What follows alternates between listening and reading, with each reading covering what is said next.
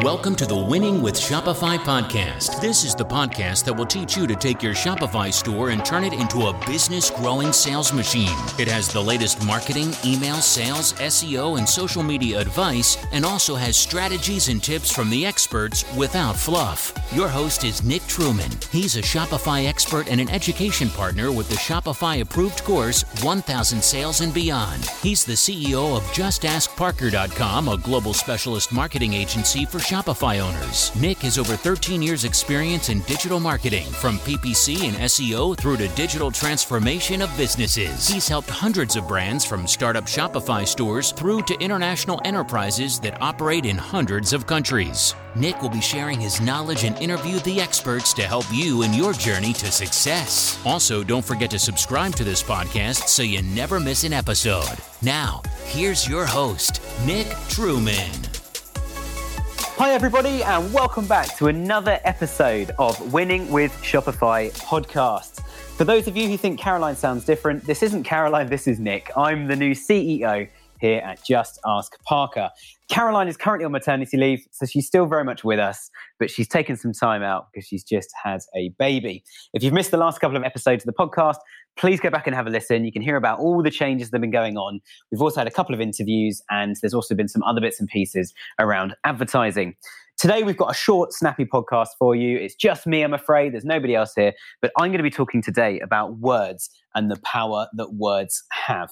We're going to be talking a little bit about content and about how to write good content.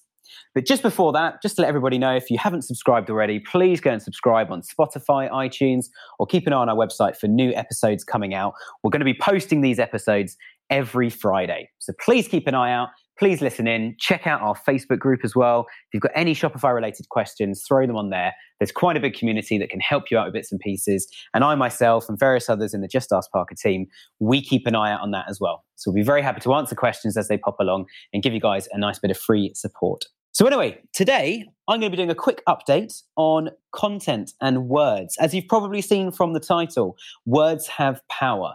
So, we've got to use words and content wisely. If we say the wrong thing, we're going to turn customers off. They're going to bounce off our website. It's not going to work. If we don't say enough, they're not going to understand what we do. So, today I'm going to give you five things, five pieces of advice that I've picked up over the years in my career when it comes to writing good content. If anybody hasn't listened to the other podcasts as well, my experience is in SEO. So, content is absolutely key to me and key to what I have done over the last 15 years in my career. So, I've learned a thing or two about it, which we're going to share today. So, point number one as I said in the title, words have meaning, words have power. I'll give you an example of where a word can have a completely different meaning. So, I've recently become the CEO of Just Ask Parker. But it wasn't as simple as me just saying, you know what, I'll be CEO. That sounds like a great title. I personally don't like the title. And Caroline and I were talking on a podcast a while ago about this specifically. And she gave me a nudge afterwards and said, you should do a podcast all about why you don't like being called the CEO. The reason is not because I dislike Just Ask Parker or the role or what I do here, or even the fact that I'm now involved. I'm actually delighted about that. It's been a fantastic move. I'm still running my consultancy in London called Spec, but I'm now at Just Ask Parker. So, why, of course, do I not like the job title CEO? Well, it's quite simple, really. In the UK here, there are a lot of people walking around calling themselves CEOs. There's been an enormous movement here, as there has been across the rest of the world, called the startup movement. So, pre COVID 19 and the global pandemic starting up, there were a lot of businesses calling themselves startups. And there still are quite a few of these guys today. The reason I didn't like it is I was sort of before the startup era. I've been running a business for quite a while before that. I've run multiple businesses, I've sold businesses, I've bought companies, done a whole lot of other stuff. And the reason I didn't like it is I worked so hard at all of these companies, you know, working around the clock for years and years and years to try and generate some revenue, employ some staff, and get things going. And then suddenly, and this will come on to my second point in a second as well, suddenly I find these people are walking around calling themselves CEO. And I think, wow. And in my head, I think of CEO as there's sort of one board of, of executives, which is where you find CEO, CFO, CTO. They sort of own the business and very much direct it.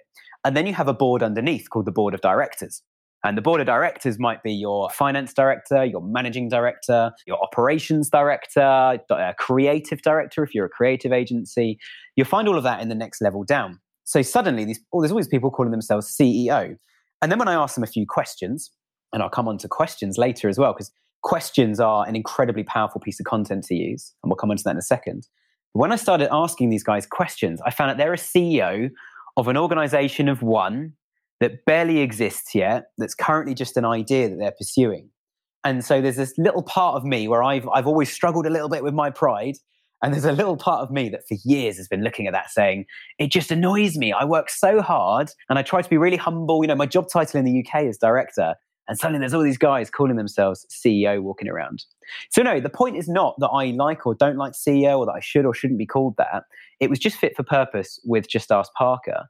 And actually, a lot of our customers and a lot of you guys listening right now are based in the US, which actually CEO in the US means quite a different thing to what it means here in the UK. In the UK, we generally go by the term director. It's the same as Australia. In Australia, you'd be called director. But in the US, when I said to somebody I was a director, the response I got was, What kind of films do you shoot? And a very strange look followed that question. And I said, What do you mean, what films? And then suddenly connected the dots and worked out he thinks I'm a film director. He doesn't realize I'm a company director. Again, different terminology in different places means different things. So bringing that back to website content, if you sell in different countries, you absolutely need to have a think about different languages you offer as well as different currencies. So, one of the things that's going to really put people off when they land on your website is if they see a Google shopping ad that says, this product costs this much in pounds, because I'm sitting in London. And then I click on it and find out it's actually that amount in dollars, or even in a currency where it's going to cost me more than that in pounds. If I was, for example, seeing it was going to be $20, and then I click on it and find out it's 25 pounds, well, 25 pounds is quite a lot more than $20. So, when it comes to content and locations, for example, in different countries, uh, different geographic areas, you need to be very careful about what you call things. For example, we launched the US business in the UK quite a few years ago. They were one of our clients. We were doing all the SEO, PPC, we designed bits of the website, we did some of the coding for them. And in the US, they would call it pants and jewelry. And in the UK, we would call it trousers. And we'd still call it jewelry, but we'd spell it differently. There's always this argument over who's correct and that sort of thing. I'm not going to get into that today. But anyway, just to make the point that words carry a huge amount of meaning. So, actually, if you are quite an American brand and you're selling internationally, or you're quite a British brand selling internationally, actually using the British in other countries, if that's part of your brand, can be quite powerful. My point really is make sure you have a think about it and come up with the right solution you think is going to work for your audience. The second point today is about words in priority. So, which order should you put certain sentences, words, pieces of content on a page? One of the other podcasts we've done was an interview with my good friend Chris Marshall from OnState. And we were talking about how do you optimize a page when somebody clicks on Google Shopping and they land on a Google Shopping page, a product page on your website. It's the first page they've ever seen on your business. Yet the first thing they're probably going to see is a product image, a price, and a buy now button. They don't know anything about your business. So, actually, one of the challenges with an e commerce website, especially in Shopify, is how do you position that page that if somebody landed on a product page, they can make a buying decision? So, again, point number two is all about priority. What you probably want to do is list out all the things you want to say on this page and then possibly even number them or even put a sort of one, two, three, one being a top priority, three being a low priority against all of these things. And then you can start to put a bit of an order on that page of how this content should work. It's generally quite easy to do on the homepage because you'll have to do that approach anyway. But again, thinking about e commerce, certainly from SEO and PPC, from Facebook ads, that sort of thing, people are going to be landing on products. So we need to optimize those pages as much as we can. Point number three the power of questions. A question that two different people might ask in exactly the same scenario, and you can see the difference in the power of how they word those questions to themselves. So, two people that aren't doing as well as they possibly could. That's the scenario. The first person asks themselves the question, Why am I failing? So, instantly they're using terminology like fail, and they're looking for a reason as to why they are failing. Obviously, the outcome here is they want to move forward, but they're using really negative language. Why am I failing? It's very much a very direct, it's a looking in the mirror type question. Why am I failing? It's really negative. You can't ask that and smile you certainly won't ask that and then feel super motivated to actually improve whatever the reason is that you're failing. You know, and as I'm saying, I'm actually struggling to put a smile on my own face, even saying that whilst trying to acknowledge the fact I want to put a smile on my face. The second person, same scenario. We've cloned the same human being. So we've got two of exactly the same people, exactly the same scenario. But the second question is, why am I not doing better yet? Which is a completely different way of phrasing. It's pretty much the same question. Something's wrong, and I want to find out the solution to what's wrong. But the question they ask is, why am I not doing better yet? The yet at the end of the question instantly is now leading you. I mean, there's a phrase in the Bible that, that I use a lot with content seek and you shall find. Whatever you look for, you will find. And I don't think anyone can disagree with that, regardless of your religious beliefs. And we're not going to get in that today. It's not that, that kind of podcast. Um, but why am I not doing better yet? So if you put the word yet at the end, that suggests that I am going to be doing better very, very shortly. What I'm looking for now is to change my strategy to get to how I am going to be doing better. So why am I not doing better yet? Is there something else that's preventing me from doing better? I'm going to find that thing, knock it down with a sledgehammer, and then I'm going to be doing better. And again, you can apply this to your website content. All the content you write is going to be used by humans. So try and speak on your website like a human. If you just be incredibly sort of uh, focused on the specifications and the specifics and the numbers, it's going to be quite dry content. A lot of the Just Ask Parker clients, a lot of the guys that listen to this podcast, a lot of you tuning in now will be in the B2C e commerce world, business to consumer. You have normal people buying your products, not other businesses.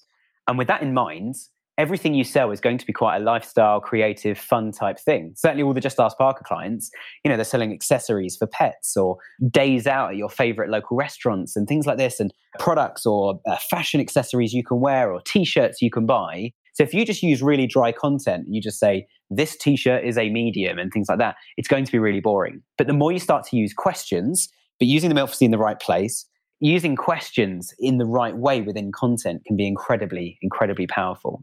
And I think you can also use them to challenge your customers. So if you sell a product that's eco-friendly or it's good for the planet or it's trying to make an enormous social difference or a social change in the world, and there's certainly a lot of that going on at the moment, which is brilliant to see. Every day when I turn on the news, there's a smile on my face saying, This is a great movement. I'm supporting this. And it's good to see. So let's bring that into our website content. So maybe the question is, How can I help save the planet? And then under that piece of content on your product page, it says something along the lines of every time you buy from us, we plant 100 trees. Or every, every 100 pounds you spend with us, we plant 1,000 trees on your behalf. So buying products from us is helping the planet. So using that question to hook them in, how can I help the planet? Well, if you buy from us, you will be helping the planet. And we have a very, very serious way of doing that and helping you with that. Point number four of my list of five that I'm going to share today I could probably do 500 if I had time, but I want to keep it short and snappy and give you some very quick things to do. So, point number four is about keeping it snappy. There's a really good technique I did on a content writing course years ago. I can't remember the name of the course. Otherwise, I would love to mention them and you could all go and check it out. It was organized by somebody else in my business. I just sort of turned up on the day with a notepad and a pen and had an absolutely fantastic time. And this piece of advice they gave us was can you write a story and I forget the exact number of words, but it was, can you write an entire story in four or five words? Again, I can't remember the exact technique, but the principle I remember very clearly, and I still apply in everything I do, especially when you're writing headlines on a web page. So if you're putting in sort of H2 tags throughout the page, little sort of subheadings with little sections of content, a really, really good thing to do is this technique. And the technique is this write down a long sentence or even three or four sentences about what you want to say in this heading. So we did this with the short stories. We wrote down, I think it was three sentences. A beginning. So there was a boy called Dave, and then there'd be a sort of second part of this. Dave had a problem, which was this. And then part three would then be the ending. Everything's now fine. And that's a good technique to use. So if you're writing a piece of content on your website, why not write down three sentences that specify who I'm trying to write this for or what I think the problem is that this piece of content is going to solve? Then write down something along the lines of how we solve it, and then write a third thing of what's the real benefit to somebody. And then what you want to do, and this is the real key to this technique, is you want to go through and start deleting words. As I specified with the sort of four or five word stories, you want to break this down into as few words as possible. So, a, a very classic thing people do is instead of using um, the word and, A and D, you can use an ampersand. Instead of using uh, from this to this, you just write the first word hyphen the second word. So you could put naught hyphen 100 or naught dollars hyphen $100 to say that our pricing range is from zero dollars to a 100. The more short and snappy you make it, and I'll explain more on my fifth point because it's specifically about when to use the right level of content. But to make it short and snappy, start deleting words. Maybe say, okay, these five words here, I could summarize that with a single word. So I'm going to pull those five words into one. So, for example, in the short stories, one of the things that I remember really clearly was the first sentence where you introduce the character and possibly sort of you're not at the problem yet, but certainly the character, rather than saying there once was a man called Dave or there once was a boy called Dave, rather than saying that, you just put Dave. Because now the reader knows there's someone called Dave. And actually, when we were going back through the sentences, it was irrelevant how old Dave was or where he was. It might be relevant depending on the scenario, but for these specific short stories, it wasn't relevant. So we just used the word Dave. Super simple. Now, my final point, which kind of flows on from that as well, is about a book I read a while ago. And again, I'm so sorry, but I forgot the name of the book. I'd gone out for the day on the train and I'd bought this book when I was out somewhere and I read it in an hour, just skim reading through it, picking up all the nuggets that were in it. It was absolutely brilliant. And it was all about writing simple content. And it was written from the position of a lawyer or an attorney, as they're called in the US. But it was written from a legal perspective where all legal documents, so all contracts, uh, terms and conditions, privacy policies, they're all really, really boring. There's so many words, they over explain everything.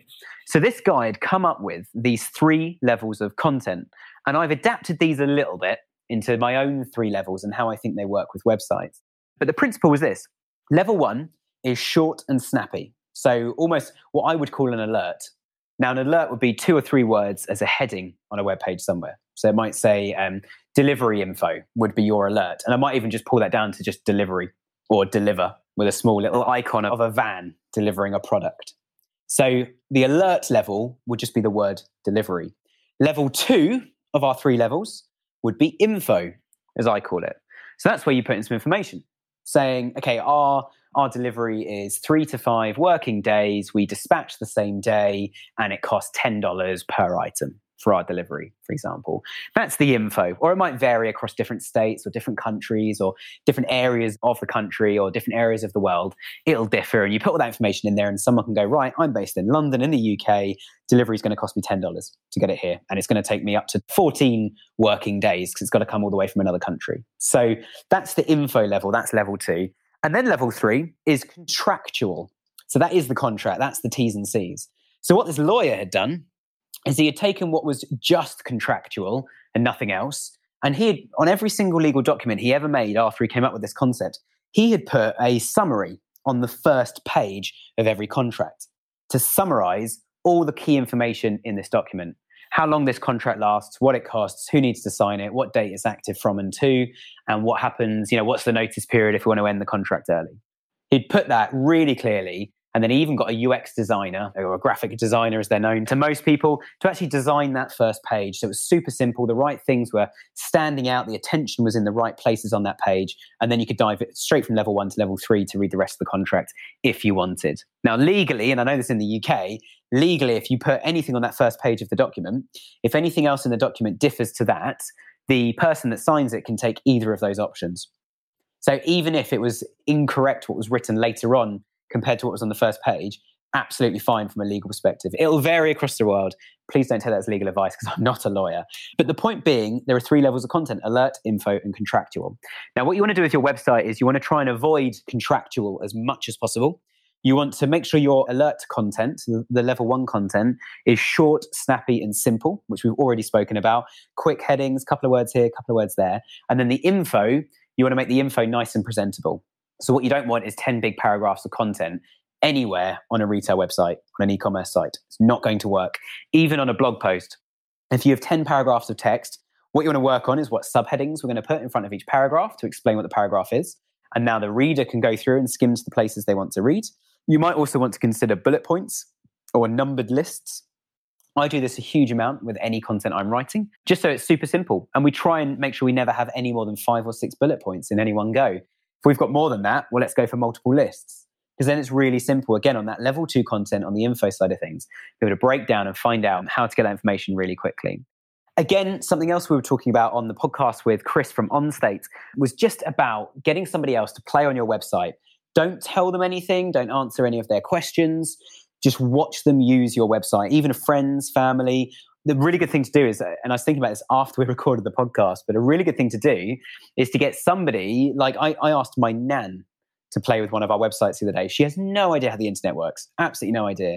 And I asked her to click around. I said, just speak out loud. Everything you're thinking, looking at, just speak out loud and try and buy a product on this website. And she was clicking around. It took her a little while, but she did manage to do it. And when every time I thought she got stuck, and this was one of Chris's points, was I asked her a question: What are you expecting to see or read, or what were you expecting to happen at this point? And she would then say, Well, I was kind of expecting it to go into my cart. And then I said, Well, no, you've clicked the add to wish list button. So now I know it's not clear which one's buy and which one's wish list. And then you also want to get somebody who's super savvy on technology, really, really short, quick attention span. Someone like myself, I get very bored on websites very, very quickly because I know the difference between a good website and a bad website in terms of how it works and how I want the website to work. But equally, it's all about your audience. So understand your audience, write some good content. I hope this has been useful for you all. Again, we're going to be posting every Friday, every single week now. So keep tuning in. If you've got any ideas about podcasts, please let us know. Um, or any guests that want to come on the podcast, please do reach out. I've got quite a long list of, of, of, guests to come on for interviews in the next few months, but I'm always looking for more. So if you want to be on the podcast, please let me know. Equally, go and plug into our Facebook group or check out our website if you need any support on your marketing. But thanks for listening today and stay safe, and I'll catch you all again soon. Bye bye. Sign up for free for the Shopify approved marketing course at 1000salesandbeyond.com and get our show notes at justaskparker.com slash podcast. Thanks for listening to the Winning with Shopify podcast. See you next time.